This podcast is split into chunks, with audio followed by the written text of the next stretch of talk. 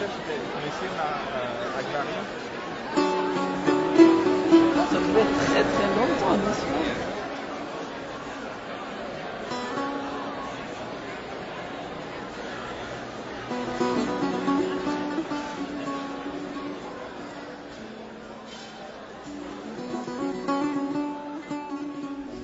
It is my honor to introduce Professor Jalal Muzagar.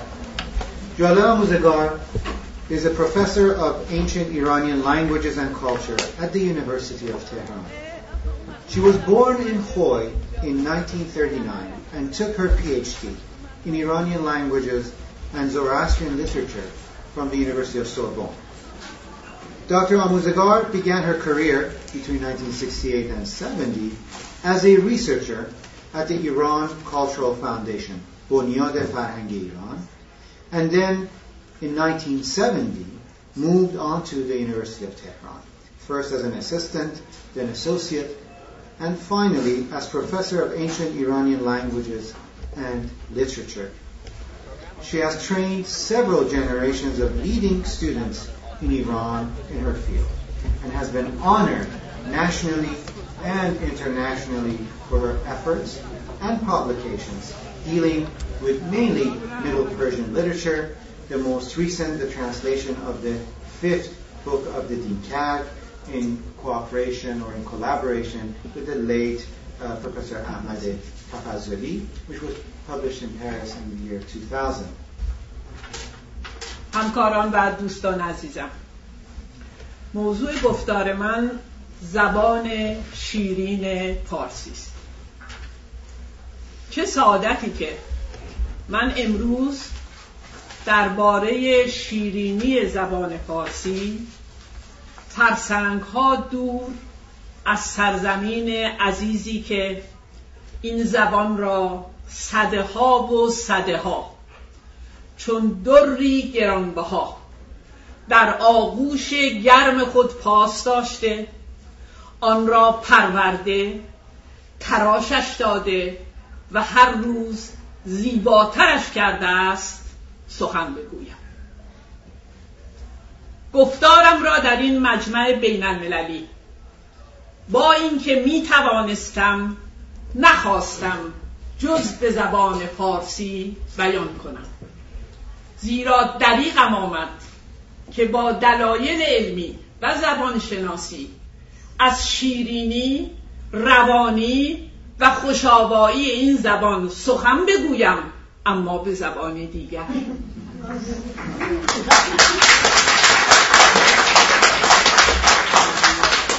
دادن صفت شیرین به زبان سخن و گفتار که بیشتر روانی و نرمی و ملایمت را به ذهن می آورد در فرهنگ ما سابقه بس دراز دارد.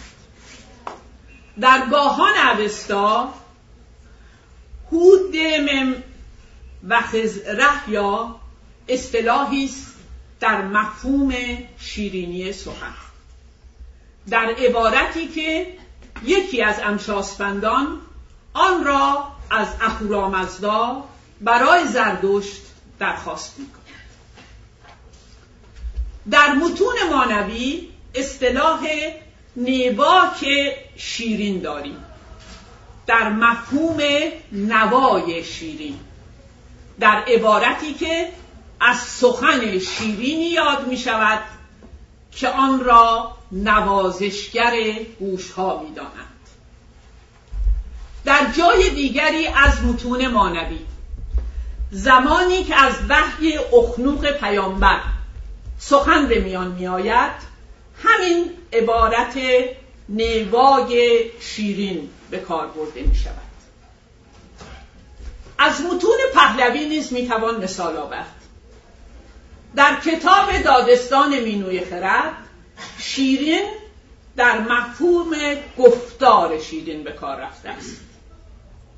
و در بخش پایانی کارنامه اردشیر بابکان اصطلاح درود شیرین آمده است. در متون مانوی، پارتی و پهلوی چرب سخنی هم مترادف شیرین سخنی است. و همچنین انوشن سخون به معنی سخن نوشین تقریبا مترادف سخن شیرین است که بعدها در ادبیات پارسی به صورت سخن نوشین مفهوم سخن دلنشین می‌گیرد. اما در ادبیات فارسی. به کرات صفت شیرین برای سخن به کار رفته است. کاربرد عباراتی همچون شیرین سخن سخن شیرین گفته شکرین و نظایر آنها در شاهکارهای ادبی ما کم نیستند. خانه درویش به شیرینی و چربی بخورند. صد یا چرب زبانی کن و شیرین سخنی. خردمند و هوشیار و با رای و شرم سخن گفتن چرب و آواز نرم. یا از شاه شمشاد خدان خسرو شیرین دهنان که به مژگان شکند قلب همه صف شکنان. مست بگذشت و نظر بر من درویش انداخت. گفت که چشم و چراغ همه شیرین سخنان. ولی این صفت شیرین که از دیرباز به گفتار و سخن داده شده است بعدها تنها در مورد زبان فارسی به کار رفته است. همیشه گفتند زبان شیرین فارسی یا فارسی شکر است یا قند فارسی و معمولا چون این صفتی برای زبانهای دیگر به کار نرفته است من سعی می کنم در این گفتارم به مواردی اشاره کنم که برای شما آشناست. ولی شیرینی و ماندگاری این زبان را توجیه می کنم از این رو نخست اشاره کوتاهی به تاریخ زبان فارسی می کنم و سپس در مقوله زبان شناسی از شیرینی زبان فارسی سخن می‌گویم. و سپس به راز ماندگاری زبان فارسی می‌پردازم. زبان شیرین ما دورانی بس دراز را پیموده تا به صورت کنونی در آمده. و تاریخ زبان ما هم همچون تاریخ سرزمین کهنسال ما عمری دیرینه دارد. و از پس هزارها قد برافراشته است. آنچه ما امروز زبان فارسی مینامیم فرزند خلفی از گروه زبانهایی است که اصطلاحا هندو اروپایی نامیده می شود زبان ما با زبان همسایگان هندیمان وچه اشتراک بیشتری داشته است و از این رو با زبانهای هندی گروه زبانهای هندو ایرانی را تشکیل داده است. در هزارهای پیشین و در دوران جابجایی هندیان مسیر آن سوی هندوکش را پیش گرفتند و نیاکان دور ما در سرزمینی که ایران نامیده شده است مستقر گردیدند و به سان گروه زبانهای ایرانی موجودیت یافته است این زبانها در محدوده گسترده گسترش یافتند. این محدود از شرق به ماورا و و کناره های سیهون و جیهون می رسید در شمال خراسان بزرگ و خارزم و نواحی قفقاز و کناره های دریای مازندران را شامل می شد در غرب تا میان رودان ادامه میافت و در جنوب در کناره های خلیج فارس و دریای عمان پیش می‌رفت. این گسترش زبانهای ایرانی که در دوره باستان انجام گرفته است هنوز نیز ادامه دارد و نه تنها در قلمرو ایران کنونی بلکه در آن سوی مرزهای سیاسی ما هم در آسیای مرکزی در ماورای قفقاز در افغانستان و در دیگر کشورهای خاورمیانه و خاور نزدیک نیز صورت گرفته است. زبانهای ایرانی که در این محدوده بزرگ جای گرفتند زبانهای خیشاوندی هستند که از زبانی کهن که زبان مادر نامیده می شود مشتق شدند وحدت تبار و منشأ. همسانی واجه های بنیادی و اصول ساخت دستوری این زبانها برهان خیشاوندی آنهاست. در انتصاب زبانها به گروه زبانهای ایرانی معیار معیار زبان شناختی مورد نظر است. نه مرزهای جغرافیایی یا سیاسی کنونی ایران.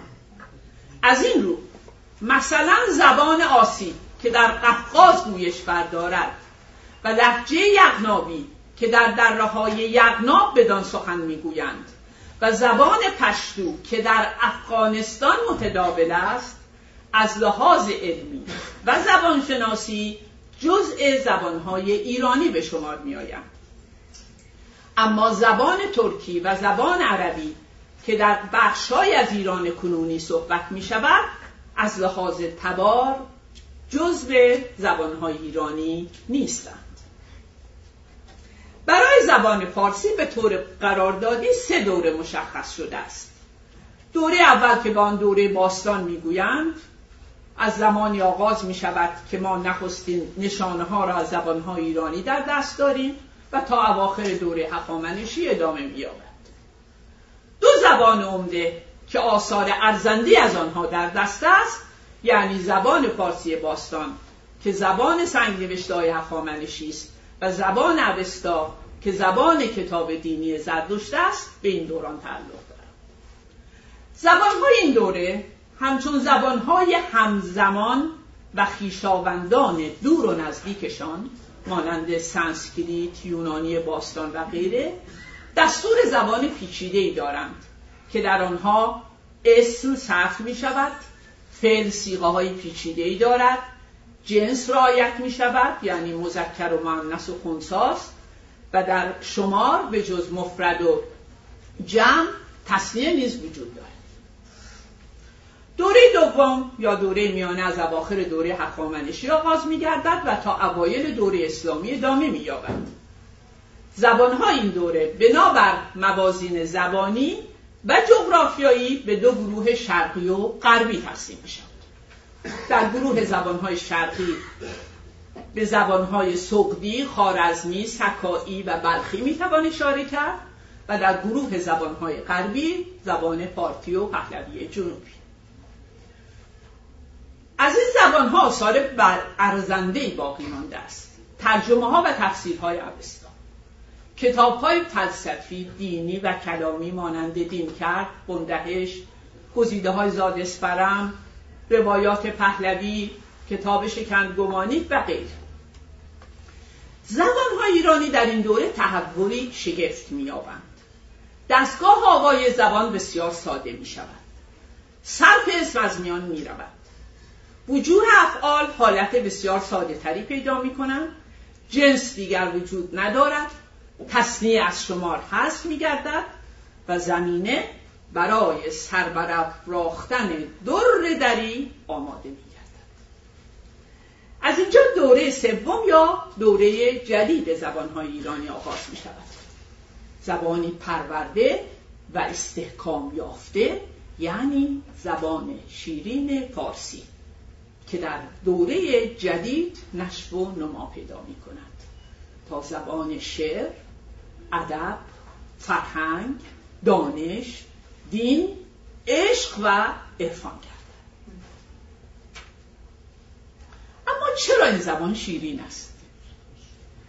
اگر با موازین آواشناسی و زبانشناسی به این موضوع بنگریم در میابیم که زبان فارسی زبانی خوش آوا و خوش آهنگ است چون دستگاه مصوت منظورم باید هست دستگاه مصوت های این زبان دستگاه ششتایی قرینه است با سه مصوت ا ا ای که پیشین هستند مصوت های پیشین و سه مصوت پسین آ او او. که حتما می‌دونید منظور از مثبت های پیشین مثبت های هستند که در جلوی دهان تولید میشن و مثبت های پسین در عقب دهان.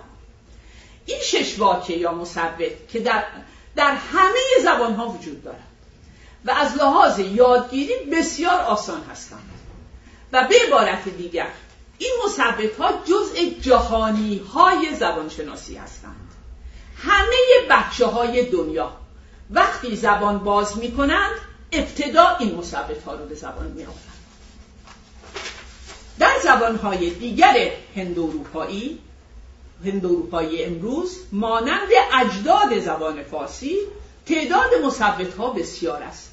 گاه مانند زبان انگلیسی که شما بهتر از من می‌دونید تعداد مثبت های ساده و مرکب آن به 24 هم می‌رسد.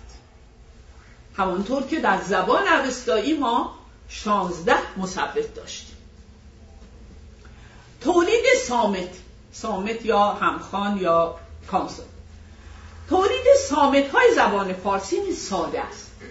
یعنی تولید آسان و ساده دارد. منظور این است که هر اندام هر صدایی را تولید می کنند فقط در یک حالت خاص آن را به وجود می آورند و از حالتی به حالت دیگر نمی روند. مثلا برای تولید سامت ت نوک زبان فقط به پشت دندانهای بالا می‌خورد و این صدا را می‌سازد.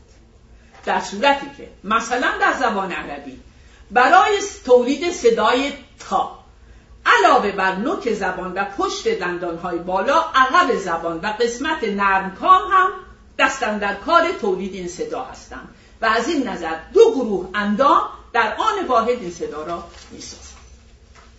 فارسی زبانان در وامگیری از زبانهای دیگر هم چون به سامتی برخوردند که ساده نبوده است آن را به صورت ساده در آورده و تلفظ کردند.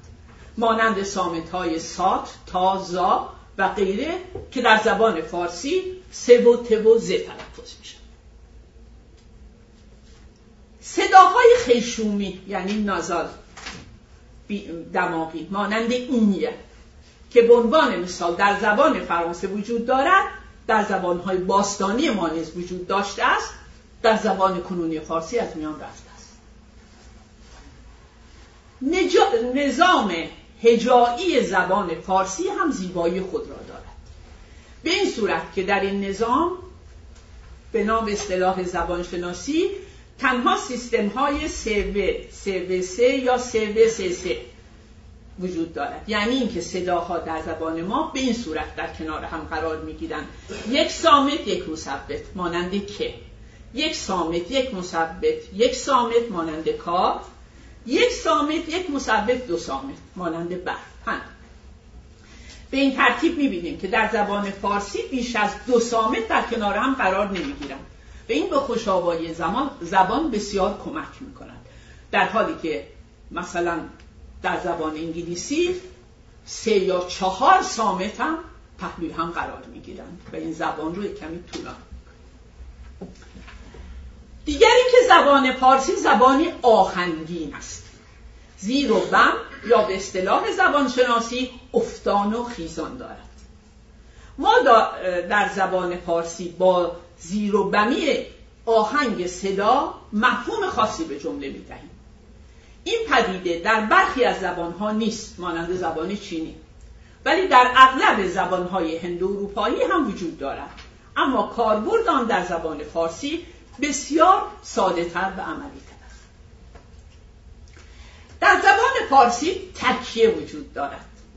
یعنی با تکیه معنی واژه تغییر می کند به عبارت دیگر هجایی خاص در کلمه جایگاه تکیه است. با تغییر جای تکیه مفهوم تغییر می‌کنه مثلا در مورد واژه مردی. اگر تکیه در هجای پایانی قرار بگیرد یعنی بگوییم مردی آمد این واژه به معنی یک مرد و این با مردی به معنی مردانگی که تکیه در هجای میانی است تفاوت پیدا می‌کند. سیستم تکیه را ما اهل زبان بدون اندیشیدن به کار می‌بریم. یکی دیگر از ویژگی های خوب زبان فارسی پیوندی بودن آن است که واژه سازی را آسان می سازد. یعنی با پیوستن پیشوند و پسوند و میانوند مفاهیم گوناگون به دست میاد مثلا واژه مردانگی با مرد و آنه و اب و گی ما تقریبا معانی مختلف به یک واژه مرد در این مورد زبان ما چنان ترفند ظریفی دارد که ما به دلیل اهل زبان بودن کمتر بدان توجه می‌کنیم. به ترکیبات سیاه چشم چشم سیاه. شورچشم چشم شور. مرد مرد پیر. دقت کنید و تفاوت ها کاملا مشخص این روش پیوندی بودن زبان به استفاده از پیشوندها و پسوندها در زبان پهلوی و در آغاز زبان فارسی دری کاربرد فراوان و مفیدی داشته است. ولی بعدا استفاده از واجه های بیگانه و بخصوص کاربرد فعل مرکب به جای افعال بسیط از استعمال پیشوندها و پسوندها کاسته است و زبان ما را به سترونی سوق داده. اگر در طی زمان در زبان فارسی بیمهابا به سوی واژگان بیگانه گشوده شده است کوتاهی از زبان نبوده است از اهل زبان بوده است. وگرنه این زبان از هر لحاظ آمادگی آن را داشته است که هر نوع واژه ای را با پیوندهای گوناگون بسازد از لحاظ دستوری هم همان گونه که اشاره شد دستگاه صرفی پیچیده کاملا از میان رفته است. زبان امروز ما زبان امروز فارسی جز زبان است که تفاوتی میان مؤنث و مذکر نمی‌گذارد. و ضمنا برعکس زبانهایی چون فرانسه و انگلیسی برای مفهوم انسان واژه مرد به کار نمی رود انسان یا زن است یا مرد. اینها بخشی از دلایل زبانی و آوایی شیرینی زبان بودند. اما برای ماندگاری یک زبان این دلایل کافی نیست. برای استدلال در مورد ماندگاری یک زبان به این پشتوانه زبانی و آوایی و دستوری مسائل تفکری را نیز باید افزود. با زبانهای ایرانی اندیشه بیان شده است. در صده های دور سرودهای عوستا را داریم و پیام های انسانی زردوش را از لابلای گاهان عوستا لمس می‌کنیم. در دوره ساسانی زبان ما گویای فرهنگی غنی و پرورده شده است. علم و فلسفه یونان و هند نیست. هم از طریق ارتباط با دانشمندان و سرزمین ها و هم از راه کتاب های مربوط به آن گنجینه فرهنگی و زبانی ما را پروارتر کرده است.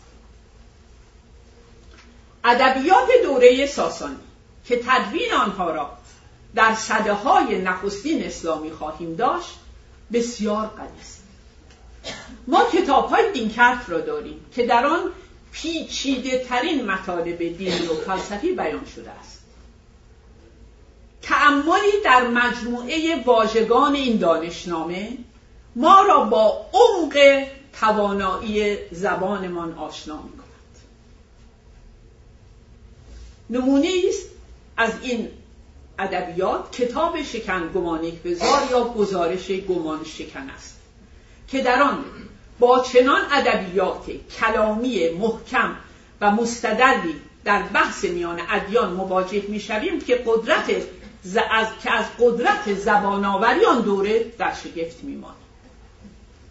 در کتاب یادگار زریران زبان حماسی می شود و سخن از دلاوری ها پیش می آید در کتاب درخت آسوریک مناظره شیرین میان درخت خرما و بز است.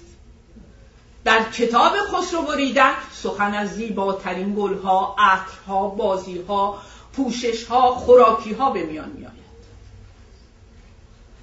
در پایان دوره ساسانی و در آغاز دوران اسلامی با چنین گذشته پرباری این زبان چنان زبانی می شود که چون در برابر پدیده نو و غالب قرار می گیرد از میدان به در نمی رود دوام می آورد واجه ها را چنان آگاهانه جذب می کند و در قالب زمان زبانی خود عرضه می نماید که پس از گذشت بیش از ده زده زبان آن روز برای ما ناآشنا نیست.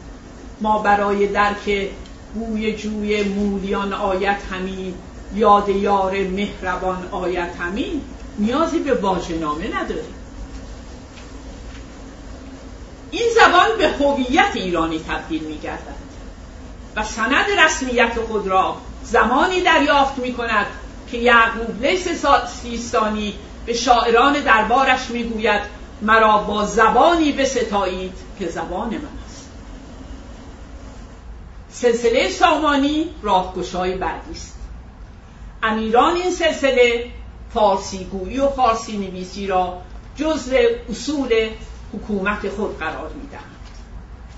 ترجمه های قرآن کریم به زبان فارسی آغاز می شود و بدین سان گنجینه واجه های ما از گزند زمان در امان میماند و زمینه برای ظهور شاهنامه فراهم شد فردوسی عزیز با اهدای شاهنامه به ایران و مردم ایران پشتوانه محکم برای زبان ما فرهنگ ما و هویت ما بود.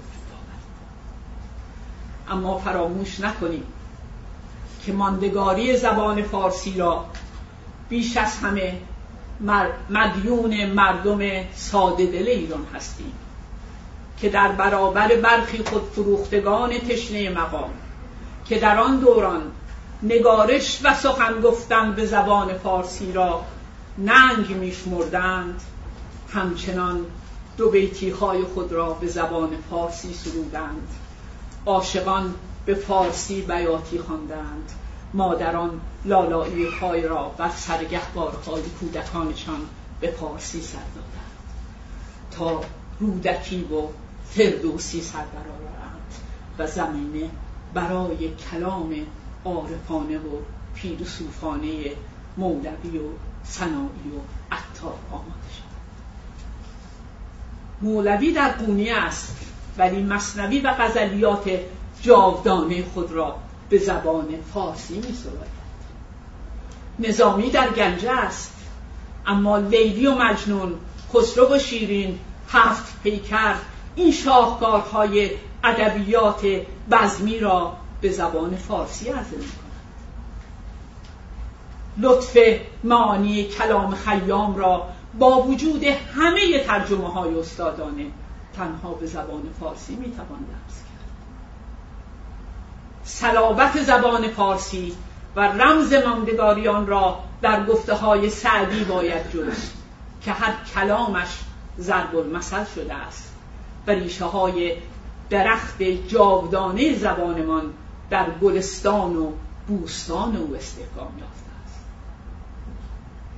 حافظ ما قد علم می کند آیا اندیشه لطیف موشکاف پر از معنی و پر از آهنگ و آوای غزلیات حافظمان را جز به زبان فارسی می‌توان درک کرد؟ زبان ما از جهاتی موجب قنای زبانهای زبان عربی می شود واجه های بسیاری که مربوط به تمدن و شهرنشینی بوده است از زبان فارسی مورد زبان عربی شده. همچنین نام گلها، غذاها، پوشش، لباس